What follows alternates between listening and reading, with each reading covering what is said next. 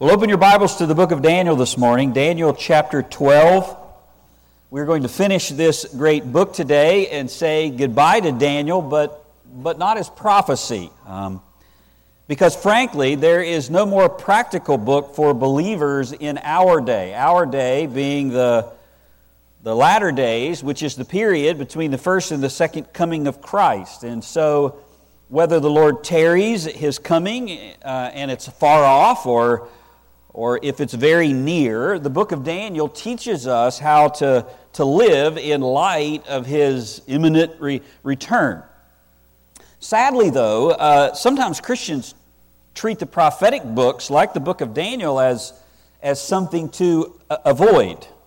Uh, I can't tell you how many times I've heard uh, someone say, I, I don't read the book of Daniel, or maybe even more so, I don't read the book of Revelation because it's just too confusing like, like it's so advanced that, that only a few can understand. And you have to be careful with that because you can actually deny the inspiration and sufficiency of Scripture by that statement. I mean, God placed it in the Bible for a reason, and as Paul told Timothy, all Scripture is God breathed and profitable. And so it's true that those two books, Daniel and Revelation, won't open their door without, without some effort, but if you study them, they will yield nuggets of wisdom that we need to live in a, in a fallen world.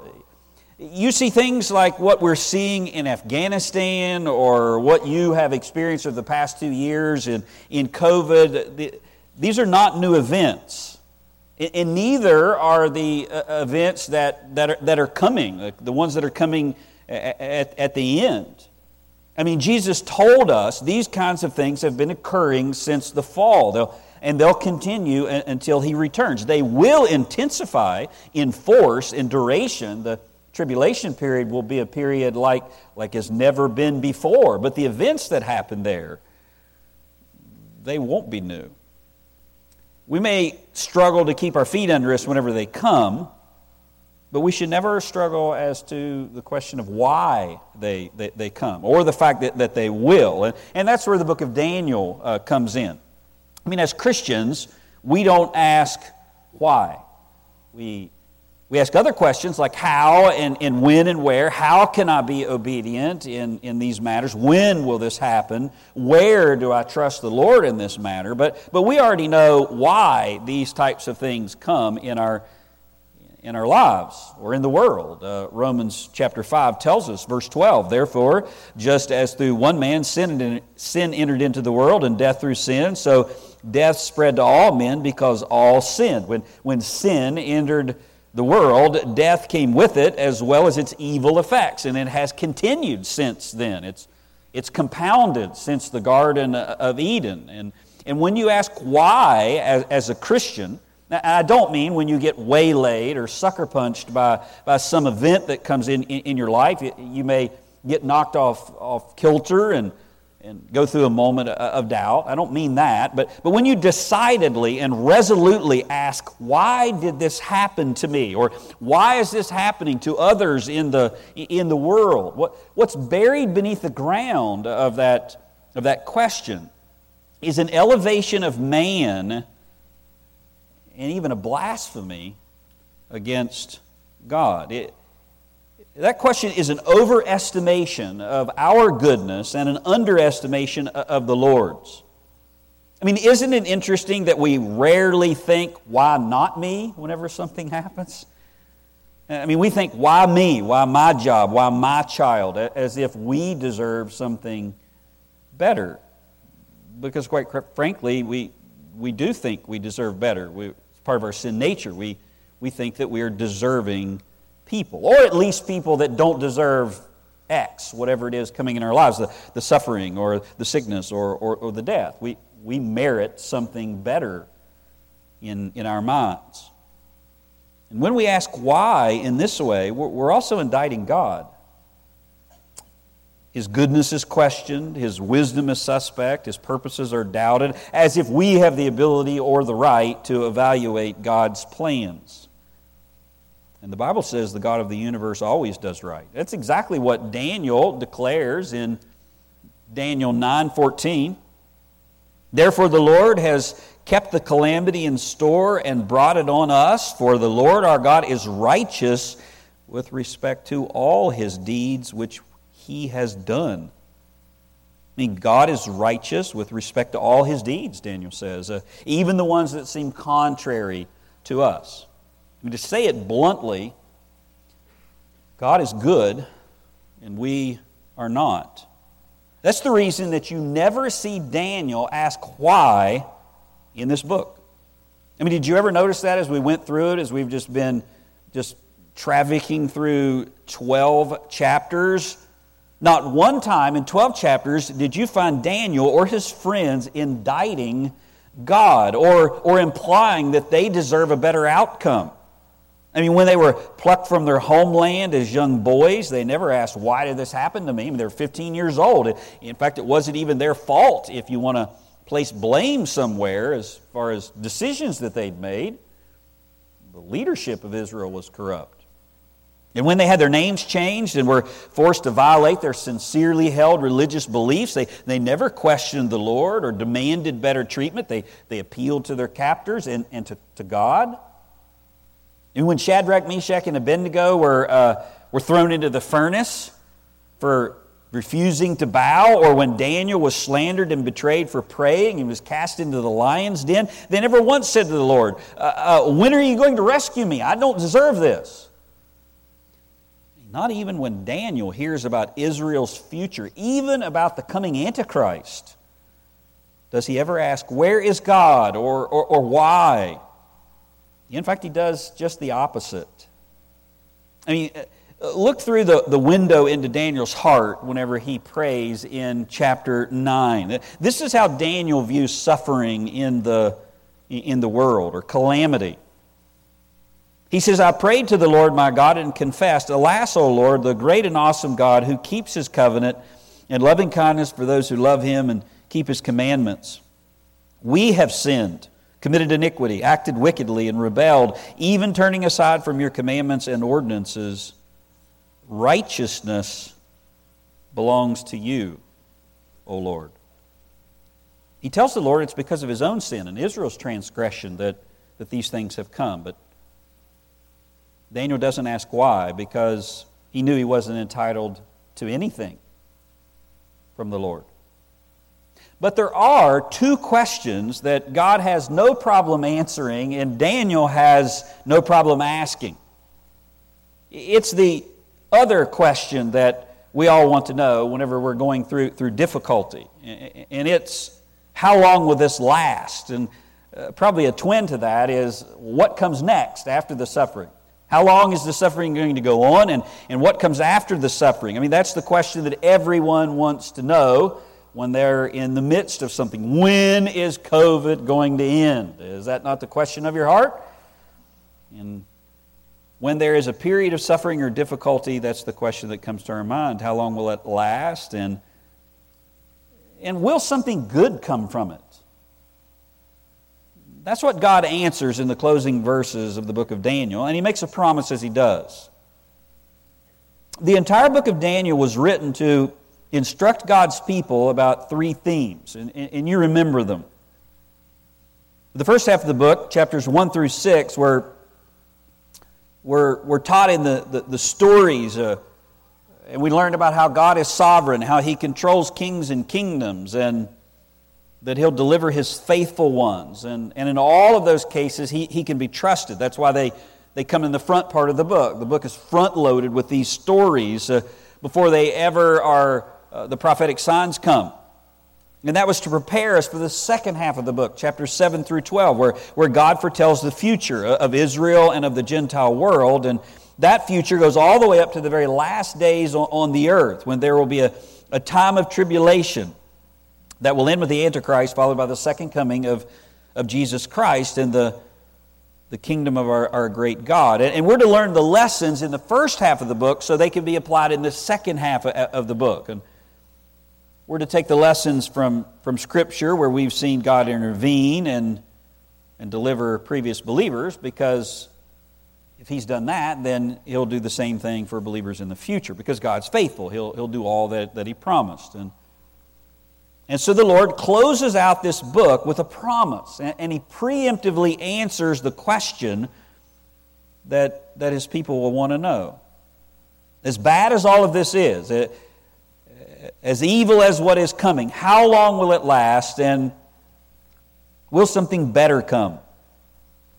And God's answer to that is a resounding yes.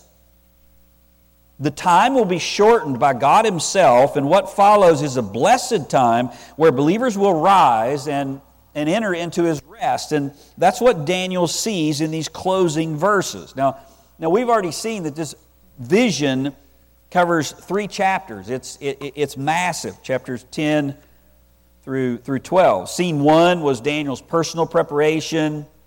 Scene 2 was Daniel's vision of the future, and there were two parts to that. The the immediate future from Darius to Antiochus, and then the far future, which goes to the Antichrist and the second coming of Jesus. And then the third scene, which we'll look at today, was God's final revelation given to Daniel. And the final scene that closes out the book answers two questions. And the, and the first one is found in verse 6. Look at verse 6 of Daniel chapter 12. It's asked by an angel.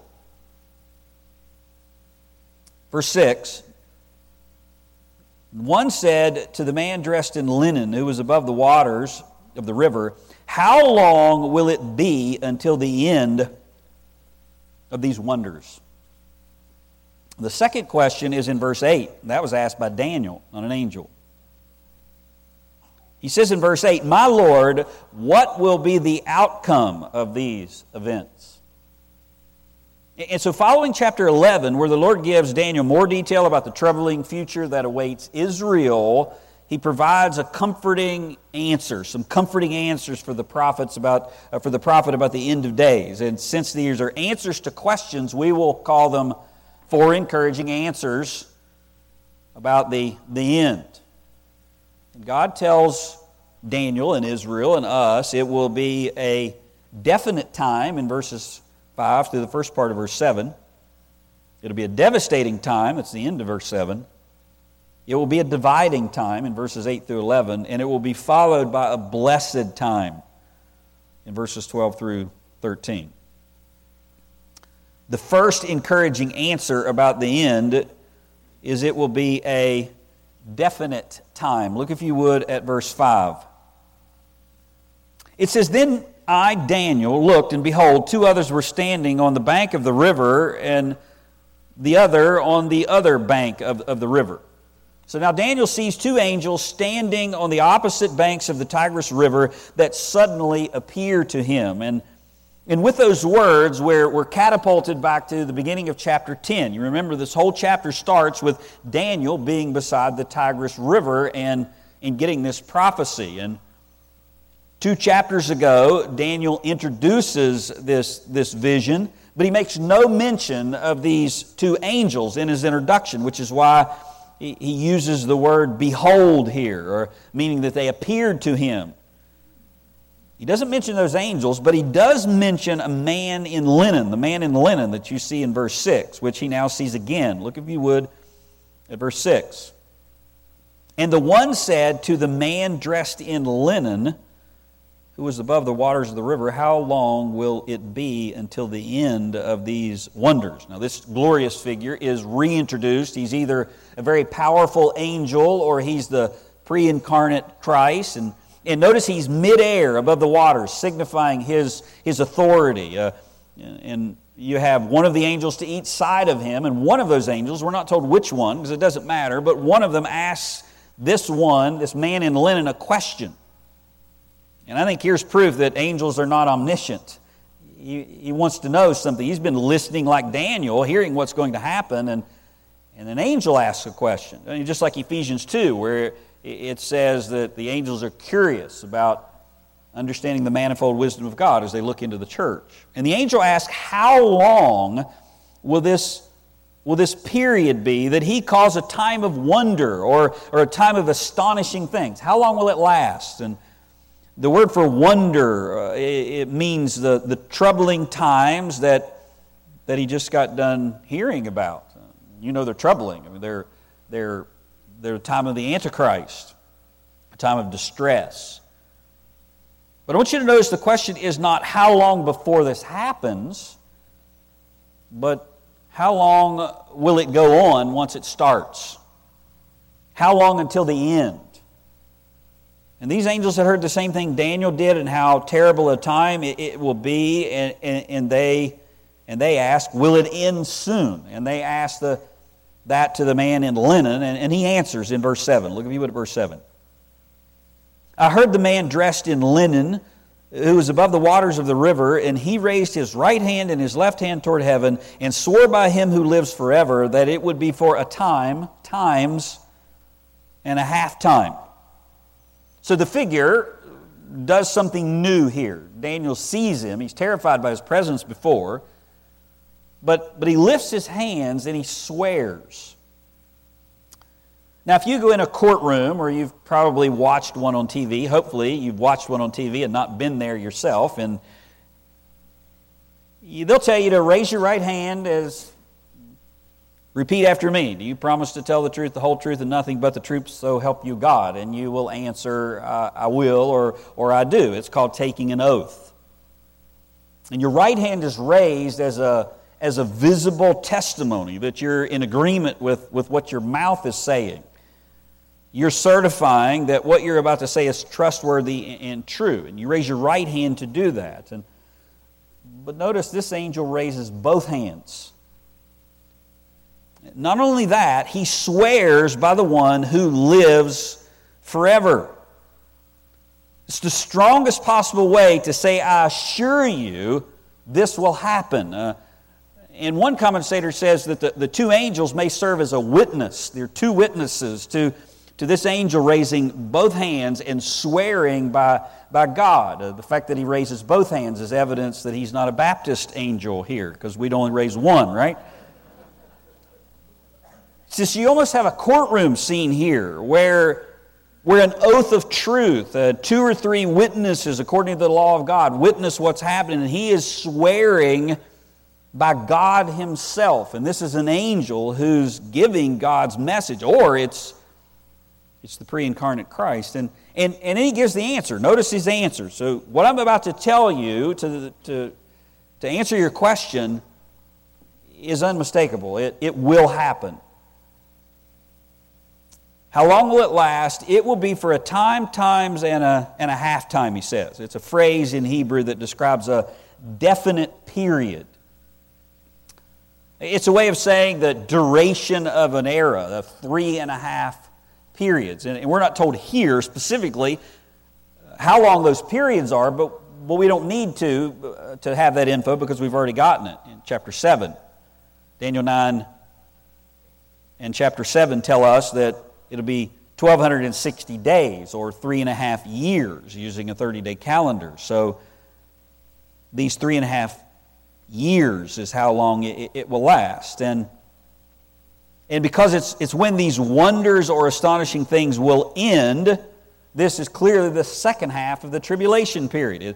Whenever this time, times and a half time, this three and a half years ends, that, that, will, that will be the end of it. And the God of heaven swears that the horrific reign of the Antichrist will be limited. That's what he's saying here. And this promise can be counted on by the saints who will suffer through it. And they'll want to know that whenever they're in the middle of it. It, it will be a definite period of time, which is exactly what Jesus says in Matthew 24. Matthew 24, unless those days, the, the days that he's talking about, the days of tribulation, unless those days had been cut short, no life would have been saved. But for the sake of the elect, those days will be cut short. How short? Three and a half years, Daniel says. They'll be limited by God for His people's sake. You going through something hard right now? There's something that seems like it will never end, seems to grind on. Take heart. God promises you it will end. Your God is also in control of, of, the clock. He will exalt you in due time. As Peter says, humble yourselves under the mighty hand of God that he may exalt you in, due time. That's what we do we humble ourselves under God's mighty hand, under His providential working. We, we humble ourselves before the Lord and we wait for the Lord to, to exalt us Don't give up. Because it may be darkest just before the, the, the dawn.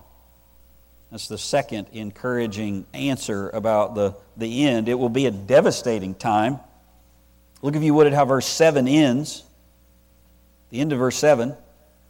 And as soon as they finish shattering the power of the holy people, these events will be completed. So, this is still part of the answer to the question of, of when will it end. The first part of the answer is it will be shortened by God. Yes, it will be, it will be limited. It will be shortened by God to three and a half years. The second part tells us how we'll know when it's over. But he warns us it's going to look like something that it's not right before, right before the events are completed. They'll finish the, as soon as they finish shattering the power of the holy people. It, it will look very similar to, to, to the cross. The cross looked like a defeat. And at the very end, it's going to look like God is being defeated. It's going to look like the, the people of Israel are, are going to be wiped off the map. But just like the cross looked like, like a defeat, the disciples were scattered and and you have the Messiah being nailed to a Roman cross. That was the greatest victory that there ever was. And, and during this period, the angel says the, the power of the holy people, which is Israel, will be completely broken or shattered. The, the nation of Israel will be utterly defeated by her enemies. And for three and a half years, they'll be maligned and persecuted. And at the very end, they will be totally defeated. And that is what will bring them to, to faith in, in Christ. That's what Zechariah chapter 12 tells us. All of that brings the, the people of God to cry out to Him for help and repent of their sins and receive Jesus as their Messiah. And in that day, I will, will set about to destroy all the nations that come against Jerusalem. And I will pour out on the house of David and on the, and the inhabitants of Jerusalem the spirit of grace and of supplication so that they will look on me whom they have pierced. And they will mourn for him as one mourns for an only son, and they will weep bitterly over him like, like the bitter weeping over a firstborn. They'll believe upon the Lord Jesus Christ, and then the Lord will return and rule the earth, and that deliverance is described later in Zechariah, Zechariah 14, verse 11. And since Satan cannot attack God, he turns his wrath on God's chosen people. And, and Daniel kind of gives us the macro here. But, but if you want to zoom in and see, see how this, this happens, what's actually happening in these last three and a half years, uh, bit by bit, you, you can go to Revelation chapter 11 through 13. It kind of zooms in. Revelation 11, uh, the final scene in the, in the drama is set, and John sees a, a future temple there that was rebuilt during the tribulation period, spoken of by, by Ezekiel. And the, and the two witnesses will, will proclaim God's message and, until the Antichrist takes his, his place for the second half of the tribulation period. And when he does, these two witnesses uh, these are, are murdered and the world rejoices, but, but that celebration is short lived. Those, those two witnesses are resurrected before their very eyes, They're, they ascend up into heaven, and and then God says there'll be no more mercy. And in Revelation 12, John sees a vision of a shining woman and who gives birth to a king. And both of those are pursued by a great dragon. The woman John sees is very clearly the nation of Israel. Israel is called the wife of God in the Old Testament. Isaiah 54 is an example of that. The church is called the bride of Christ in the, in the New Testament. And it's very clear by what John describes in Revelation 12 that, that he's talking about Israel and not the church. Uh, the, the woman has a crown made up of 12 stars. The 12 stars are the 12 tribes of, uh, of Israel. And her labor pains come because she's great with child. Uh, a picture of Israel who gave birth to, to the Lord Jesus Christ. And the dragon that John saw had seven heads and ten horns and ten crowns, which is a reference to Daniel chapter 7, verse 8. And, and more importantly, those, those heads and horns and crowns are refer to the world's kingdoms, and, and they're, they're located on top of the dragon's head. The, the neck of, of Satan is turning the, the world empires. Uh, Satan has control over the, kingdoms of the earth, both now and, and in the future. God's given him a, a measure of dominion in the earth. He's called the prince of, of this world. And, and in Revelation 12, that dragon stands over this woman to devour the, the child. It's a very graphic picture. She's great with child, and she's about to go into labor pains, and, and the dragon waits. He stands right in front of the woman, waiting for her to give birth so he can consume the baby. And Satan's desire to exterminate Israel is, is because he wants to exterminate the, the line of the, of the Messiah. And he's tried to do that since the beginning. He tried to do that in Egypt and with Pharaoh. He tried to do that through Herod. And, and he's never been successful, but, but Israel has felt the pains of his efforts. And ever since Christ, he still persecutes not only the church, but also Israel. You can think of Hitler and, and, and others. The allusion to uh, in Revelation 12 is unmistakably the circumstances that surround the birth of, of Jesus Christ. He was born in Bethlehem under Roman rule, and he was sought out by Herod to destroy him, and he has to flee because Herod gave the order to kill the Hebrew babies uh, under two years of age. I mean, you know the story. Satan is unsuccessful, and Christ was, was born. And, and John tells us what this child will do in Revelation chapter 5 once he's born. This child will rule all the nations, the ones that Satan currently has under his feet, in fulfillment of what you sing every Christmas for in Isaiah 9 for under us a, a child is born, a son will be given to us, and the government will rest on his shoulders. When will that happen? It'll happen in the millennial reign of Christ. And John says this child will be king on the earth. He'll rule with a rod of iron, which is a reference to Psalm 2, verse, verse 9. But at the end of chapter 12, John sees what will happen with Israel after the child is born and it ascends into heaven. Look at Revelation.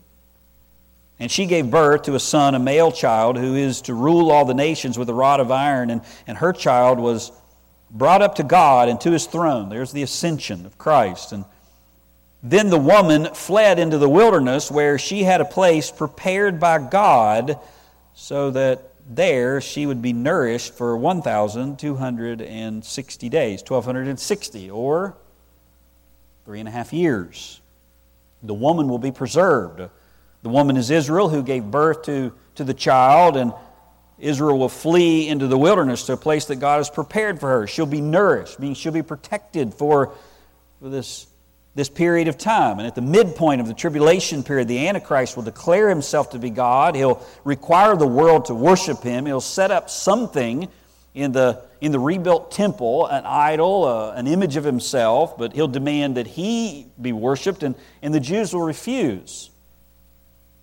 And at that point, the Antichrist will turn on them and they'll flee and a remnant will be divinely preserved by God for the remainder of the tribulation period. But the man in linen tells Daniel it will look like they're done for. That's the point of this verse. He says they'll be totally shattered. The temple will be overrun and overtaken. Worship will have ceased. All that will be left is this minimized group in hiding. And the angel tells Daniel this horrible period will end, but it will end with the shattering of God's holy people. That's how you'll know that it's over. The church will be gone, the nation of Israel will be defeated, and, and it will look like evil has triumphed. I mean, no wonder Daniel now speaks and asks a question of his own. Here's the third encouraging answer about the end it will be a divided time. Look if you would at verse 8. As for me, I heard, but I could not understand. Uh, this is Daniel talking now. Uh, so I said, My Lord, what will the outcome, or what will be the outcome of these events? So, the answer to the first question, the period will be limited, and we'll know how it will end when, when Israel is, is, seems defeated. And in turn, that prompts Daniel's question. Daniel is now the one asking the question, and, and he basically says, um, I don't understand. Can you give me more? I mean, it's like saying, I have so many questions about what you just said. And he asked specifically, What happens next? My Lord, what will the outcome, or what will be the outcome of, of these events? Uh, a question you've probably wondered. What will happen after the suffering? What will happen after uh, the end? And he's probably encouraged that God promises to set a limit. It'll last three and a half years, but he's also probably troubled by how it will end. It ends with Israel being annihilated. And he'll ask for more, and, and God answers him. Look at his answer in, in verse 9. He, that's a man in linen, said, Go your way, Daniel, for these words are concealed and sealed up until the, the end time. Now, go your way is not a rebuke. He's not like saying, Go away, Daniel. That's not what he's doing here. He, he just tells the prophet to, to go on about his life. That's what, that's what he means. Go on your way, Daniel. Go on living, Daniel.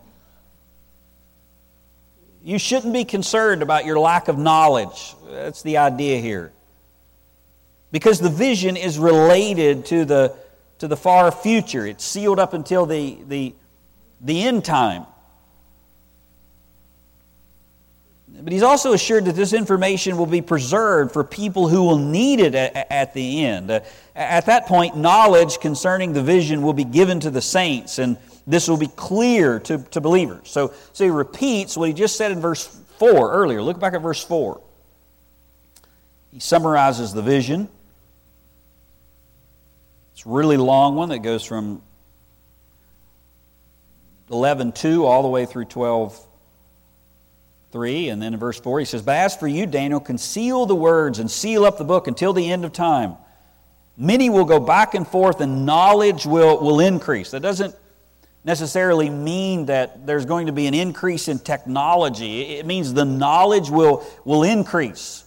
Your revelation is over, Daniel. You're not going to get any more prophecy. The book of Daniel is closed, but there will be more that will come. Knowledge will increase. What is needed in the end times will come. And so he repeats what he told him in verse 4 the words are shut up and sealed. He told Daniel to seal it up, which means the prophecy is finished. And Daniel wants more information, and God reminds him that Daniel, your revelation is over, but more will come to future saints. Look at verse 10, how verse 10 ends. Many will be purged and purified and refined, but the wicked will act wickedly, but none of the wicked will understand. But those who have insight will understand. More revelation will come. Revelation will continue, Daniel. I'm not saying that this is it, it's just all for you. And God will not leave those living during that time without knowledge. That's what verse 10 means. Those who are wise will, will understand. God will give more revelation and understanding that may be needed to weather those days. And He has, hasn't He? 1 Thessalonians, Matthew 24, the book of Revelation. And it also says, just as believers will have understanding in those latter days about what's taking place, unbelievers will not. Did you notice that at verse 10? None of the wicked will understand. So don't be surprised whenever you look around and you turn on the news and you go, well, they have no idea what they're talking about. Well, they don't, because they're unbelievers. It's exactly what Paul was, was saying in 1 Thessalonians 5 4. But the reason he's writing 1 Thessalonians First this. He says, I don't want you to be unaware. I want you to be ignorant of the day that it would overtake you. Jesus does the same thing in Matthew 24. You may not know, you're not going to know the exact day, but you can discern the times so it doesn't overtake you. It's going to overtake unbelievers, but it shouldn't overtake God's people because we have revelation. Stephen Miller says that the, as the end approaches, the messages of Daniel and the other prophecies of the, the last days will become increasingly clearer to believers. And verse 10 says, Whatever information they all have, this period will be purposeful. Look at verse 10 again. Here's the division it'll be a dividing time. Many will be purged and purified and refined, but the wicked will act wickedly. He doesn't leave Daniel comfortless. He reminds him that the outcome is secure, both for believers and unbelievers. You don't get any more revelation about the prophecies. But here's what you can take comfort in, Daniel. there will be a dividing time and there will be a dual result. The result will be true believers will be purified, and unbelievers, their true character will be confirmed. He's saying the pressure in the tribulation will bring out what, what's in the hearts of men. As they enter the, the crucible of life, the longer that somebody goes through, through life, it, it exposes the pressures, the suffering expose, and, and the, the end times will, will do that like, like no other. And, and what comes out under pressure is one of the ways that you can tell the difference between a believer and an unbeliever. I mean, you can hide a lot of things. But whenever the guy cuts you off on the way to church and what comes out of your mouth reveals what's in your heart. And I don't mean by that that, that whenever you, you curse that person, that you're an unbeliever because you're in the flesh and you sin, but consistent heart responses reveal a problem. And he says, first, many will be purified and made spotless and refined. The tribulation, this, this intense pressure, will prepare Israel for the Messiah, and many will come to saving faith. Believers will respond to the end days by turning to God and, and persevering. But there's also a contrast. It says, But the wicked will continue to be wicked. Believers respond to, uh, unbelievers, I should say, respond to hardship with more wickedness and blasphemy. There's a lot of shocking verses in Revelation, but there are two that, that are just mind-boggling. Revelation 9:20 and Revelation 16, they both basically say the same thing. Two different times during the, the wrath being poured out. The fourth angel poured out his bowl upon the sun, and it was given to it to scorch men with fire. Men were scorched with fierce heat, and they blasphemed the name of God, who has the power over these plagues, and they did not repent so as to give him glory. Even when people are undergoing the wrath of God, they still refuse to repent. And that's partly its purpose part of the purpose of God's wrath and his judgment is to confirm what people truly are in heart. And in Revelation, when all of the, the, the wrath of the Lamb is coming down on the earth, they're not going to say, oh, wow, God's the one doing this, and, and, and, I've been an idiot, and I need, to, I need to, to seek His forgiveness, and I need to repent. That's not what they're going to do. They're going to shake their fists. They're going to know it's from God, this verse says and they're still going to refuse to repent and give him glory. They're going to be like the, the rich man in Luke 16, the rich man in Lazarus. You remember that story? When the rich man, even in hell, he accuses God that his word is insufficient. You remember what he says? Uh, after send Lazarus to cool my tongue because I'm tortured in this flame, he, he says, I can't do that. He says, well then, well, then send him back to warn my brothers not to come here. And, and he says, Abraham says, he has Moses and the prophets, meaning as the Bible is, is God's already provided everything that your brothers need not to come to this place. And you remember what the rich man says? Nay, Father Abraham, no, it's not enough.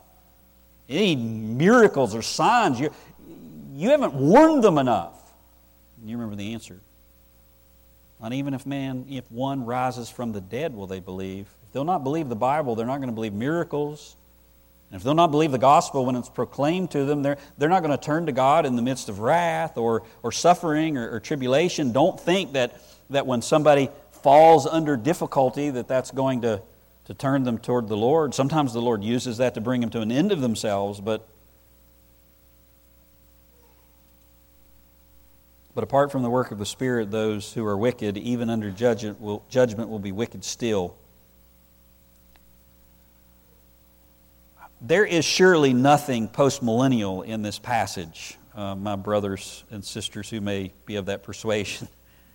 I mean, you read this, uh, this is not a postmillennial passage. The world is not going to get better because the gospel spreads and brings the, the kingdom of God to the earth. I mean, uh, or on the earth. According to Daniel, wickedness will increase in the, the last days, not decrease. And during the dividing time, it will be very clear who's following God and who is not. The sheep and the goats will be abundantly clear, and and one will act wise and one will act wickedly. And, and you can see that even now starting to form. I mean, one of the blessings that's happening in our nation right now is, is it's becoming clear and clearer who's in the faith and, and who's not after decades and decades of blurred lines. I mean, the Church of Jesus Christ is not a jar of marshmallow fluff that's gooey sweet that has no shape or form except for the container that it's in. And you just dump it out and it's just a, just a blob. Or like tepid dishwater, milky from the dirty plates from last night's dinner. I mean, Paul says the church is like a pillared stone column that, that holds up the truth. It's a stulos, it's a, a column or a prop, a, something that stiffens and stabilizes. It's a, it's a foundation that the entire building rests upon. I mean, can you imagine putting the weight of truth on the average evangelical church in America? And sadly, in a lot of places, you can't. That's why they capitulate on, on the pressures that, that, that come. It, just doesn't hold it up. It, it is like a marshmallow fluff. You put the truth on it, it just, just squishes beneath its weight because they haven't been strengthened by the truth to begin with. And the church is also to be pure, be holy, for I am holy. Come out from among them, says, says the Lord. I mean, can you imagine the average church being tested for purity? Measure the leaven in here. Would there be any flour at all, or would it all be yeast? And that strength and that, that purity is needed right now, and it will be needed for Israel whenever, whenever this time comes because of what's what's coming. Look, if you would, at verse 11. It says, For the, for the time that the, the regular sacrifice is abolished, or from the time and the abomination of desolation is set up, there will be 1,290 days. So, so Daniel does get one reminder here in verse 11. He's told when this time of distress or great tribulation will begin. It's already told when it's going to be over, when Israel is going to be shattered It's already been told that it's going to be limited by God to three and a half years, and now he's been told when it's going to start. Not new revelation, he's already received that back in chapter 9. But he tells Daniel here it will begin when the abomination of desolation is set up in the Jerusalem temple. Daniel 9:27. And he'll make a firm covenant with the many for one week, but in the middle of the week he will put a stop to sacrifice and grain offerings and on the wing of the abominations will come one who makes desolate. Antiochus was a foreshadowing of that in Daniel 11, where, where he set up a, a, a representation of Zeus in the Jewish temple. Jesus spoke about that in Matthew 24. You've already seen that in Matthew 24 before. Therefore, when you see the abomination of desolation, and, and now he puts a specific number of days on it. He says 1,290 days, not a time, times, and a half time. That's what he says in verse 11.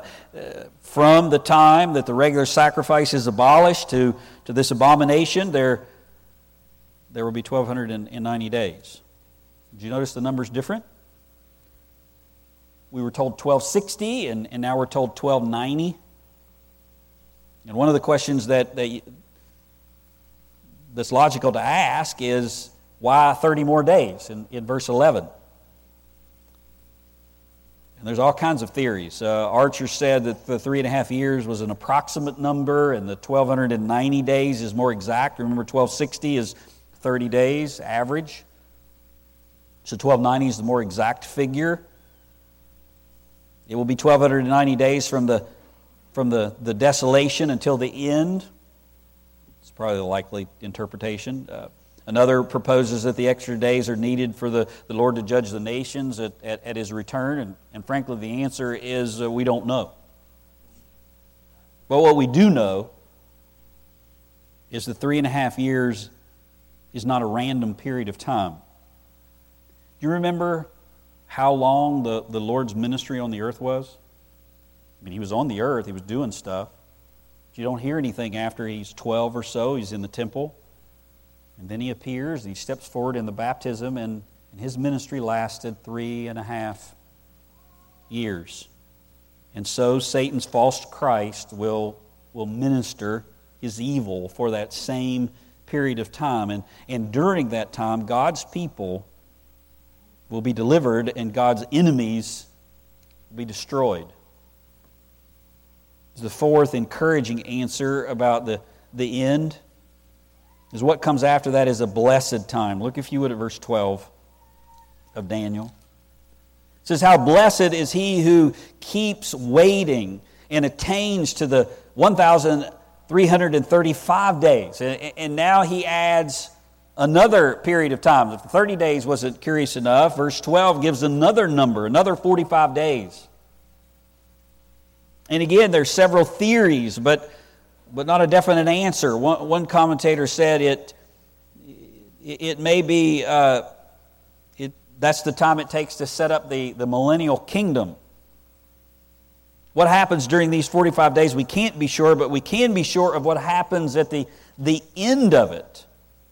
Because there's a promise about those who endure this time will, will experience great joy. How blessed is he who keeps waiting and, and attains to the end, uh, endures, perseveres. That person will be blessed. Why will they be blessed? Because what's coming after the, these 1,335 days, what's coming after this three and a half year period is the millennial reign of Christ. No wonder there's joy for those who come to an end of it. And we know that even after that, there's even greater joy. Revelation 22 14. Blessed are those who wash their robes so that they may have right to the tree of life and may enter into the gates of the city. There will be joy entering into the millennial kingdom, and there will be even greater joy entering into the new heavens and the, and the new earth. It's going to be hard, but at the end waits joy because at the end, God will be with his people. Look at verse 13. He brings it back to Daniel. Daniel's not going to keep waiting and attain to the end of these days. Notice the contrast. But as for you, Daniel, you're not going to go through that, but, but as for you, go your way to the end, and then you will enter into rest and rise again for your allotted portion at the end of the, of the age. So, again, God tells Daniel all of the revelations that you're going to get have ended. Daniel's an old man. He's going to receive no more. He needs no more. But what he does receive is a comforting promise. Daniel will go his way to, to the end, meaning he's going to die. Going to die, Daniel. And after that, you're going to enter into God's rest. And then you're going to rise at the end of days, meaning resurrected, and you'll receive your inheritance. That's what he's saying to Daniel. And that's God's basic message to us in light of all that's coming. What do you do with the book of Daniel? What, what do you do with this prophecy or revelation or, or 1 Thessalonians? Daniel, just as God told Daniel, there's no more revelation coming, God says to us, there's no more revelation needed. You don't need dreams and visions about any number of things. You've got the Bible. You don't need any more revelation. No more is needed for you to be faithful now or be faithful in the future.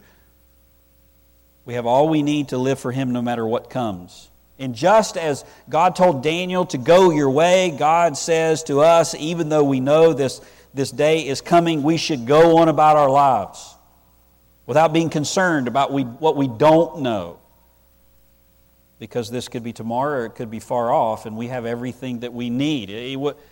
We don't go out in the middle of a field and put on white robes and wait on Jesus to come because somebody worked out some mathematical equation in, in the Bible. What do you do knowing that, that this is coming? You, you live you gather, you, you, you're encouraged and you're strengthened by the revelation, and, and you know that this is all you need, and then you go out and live your life. You get up tomorrow morning and you go to work, and, and, and you, you be a witness about these things that are coming. And we can do that because we know for certain that the righteous will be purified and delivered into the kingdom, or the righteous will be, will be purified and delivered through the resurrection. Well, we have no reason to fear, whatever it, it might be. If you live to the end of your life and, and then you die, you're going to be resurrected, or and you enter the kingdom and you die because of persecution or whatever it might be, you're going to also be delivered into the kingdom through the resurrection. Either way, God will not forsake you as his people. But the wicked will remain wicked. And they will be delivered to judgment and everlasting destruction. And that's exactly what you were before God invaded your life through Jesus Christ. You were wicked and you were doing wickedness. You lived in that under the prince of the power of the air. That's what Ephesians 2 said. You were dead in your trespasses and sins. And it describes why you did what you, what you did. And then those wonderful words, but God, being rich in mercy, wherewith He loved us. He invaded your life, not because you're a good person or because you deserved it or because you merited it in some way. You just exactly the opposite.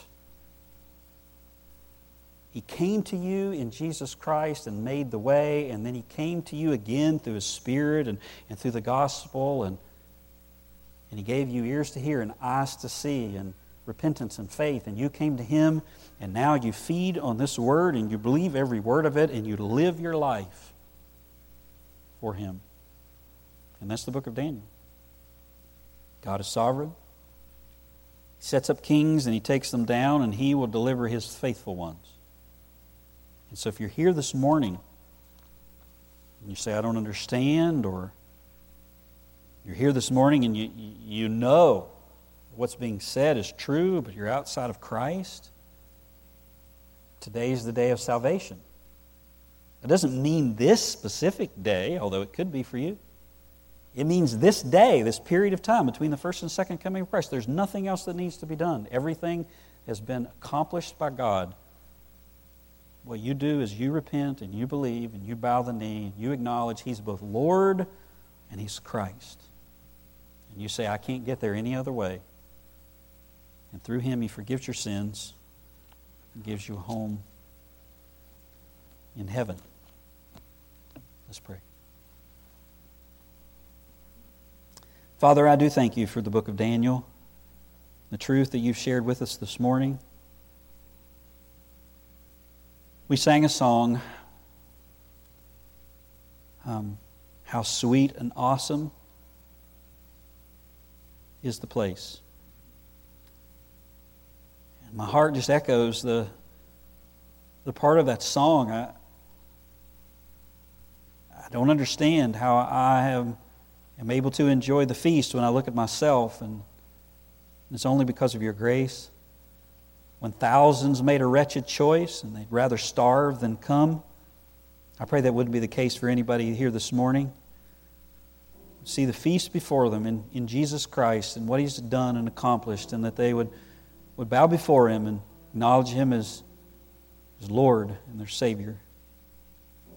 Help us, Father not to be marshmallow fluff. Help us to be strengthened by, by the word, not dirty dishwater, but pure and clean, that, that we might be used by you even in these latter days.